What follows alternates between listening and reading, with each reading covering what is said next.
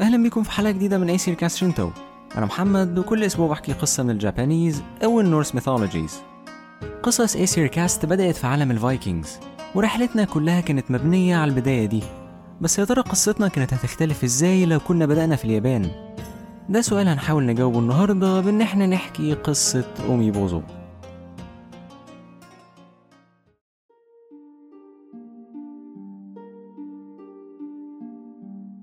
لأول مرة من سنين مساموني كان في أجازة. ومساموني قرر إنه في الأجازة دي هيسافر معاك في رحلة لجبل فوجي. الطريق كان طويل وكله شجر. دي ما كانتش حاجة وحشة. بالعكس جمال الطريق هو اللي كان مخليك تستحمل المشوار. بس مع الوقت الواحد بيبدأ يزهق. ولما حد بيزهق من الطريق بيبدأ يسأل سؤال. إحنا هنوصل إمتى؟ مساموني كان بيكره يتسأل السؤال ده جدا. فقرر إنه يشغلك عشان ما تسألوش. وقال لك تحكي له بداية مغامرتك. فأنت بتنسى إن الطريق طويل وبتبدأ تحكي له قصتك. في البداية أنت كنت إنسان بسيط وحياتك كانت عادية. لحد ما في مرة وأنت في قلب البحر قابلت تعبان ضخم جدا. ساعتها أنت اترعبت ومعرفتش تتصرف إزاي. وقبل ما تلحق تفكر التعبان موتك. بس الموت ما كانش النهاية. وانت طلعت في رحلة من العالم اللي فيه الناس الميتة ولفيت التسع عوالم. ساعتها اكتشفت إن التعبان اسمه يورمنجاندر وإنه أكبر مما تتخيل لدرجة إنه ملفوف حوالين العالم اللي البشر بيعيشوا فيه. بس ده ما خوفكش. وبعد ما انت جمعت شوية أسلحة سحرية حاولت تقتله. بس هو موتك كمان مرة. ساعتها انت رحت مكان اسمه فالهالا وقعدت تسمع قصص من أودن وأبطال البشر. وهناك استنيت فرصتك إنك تواجه التعبان ده مرة تانية. هنا مساموني بيقعد يضحك وبيقولك إن القصة دي لو كانت بدأت في اليابان كانت نهايتها هتكون مختلفة. أنت بتستغرب وبتسأله هتختلف إزاي؟ مساموني بيكمل ضحك وبيقولك إن الوحوش في اليابان مختلفة عن الوحوش في عالم الفايكنجز. هم مرعبين آه بس هم مؤدبين جدا. وإنه عشان يبين لك كده لازم يكلمك عن اومي بوزو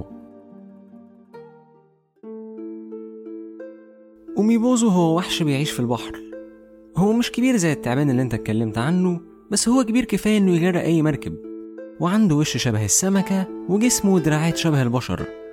بس أمي بوزو مش بيغرق أي مركب قبل ما يكلم الناس اللي عليها.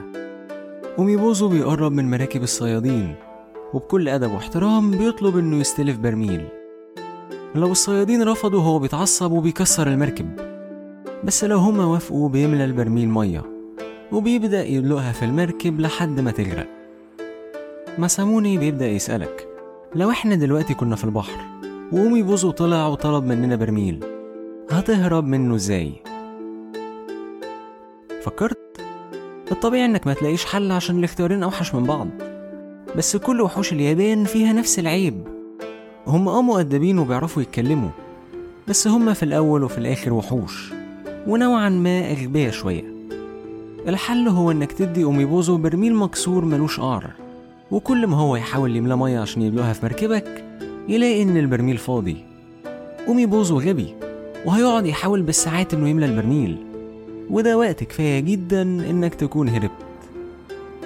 أنت بتفكر في كلام مساموني مش كل حاجة بنقدر نغلبها بإيدينا. إحنا بشر وقوتنا ليها نهاية. بس الحاجة الوحيدة اللي ما بتنتهيش عندنا هي قدرتنا على التفكير والقدرة دي أقوى من أي سلاح. خطة مساموني نجحت ولما أنت وهو خلصتوا كلام لقيتوا نفسكوا واقفين قدام جبل فوجي.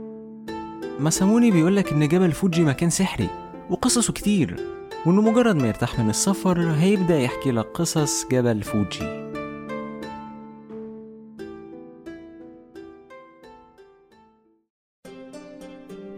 شكرا إنكم سمعتوا Aesircast Shinto لو عندكم أي comment أو feedback أنا أكيد أحب إن أسمعه.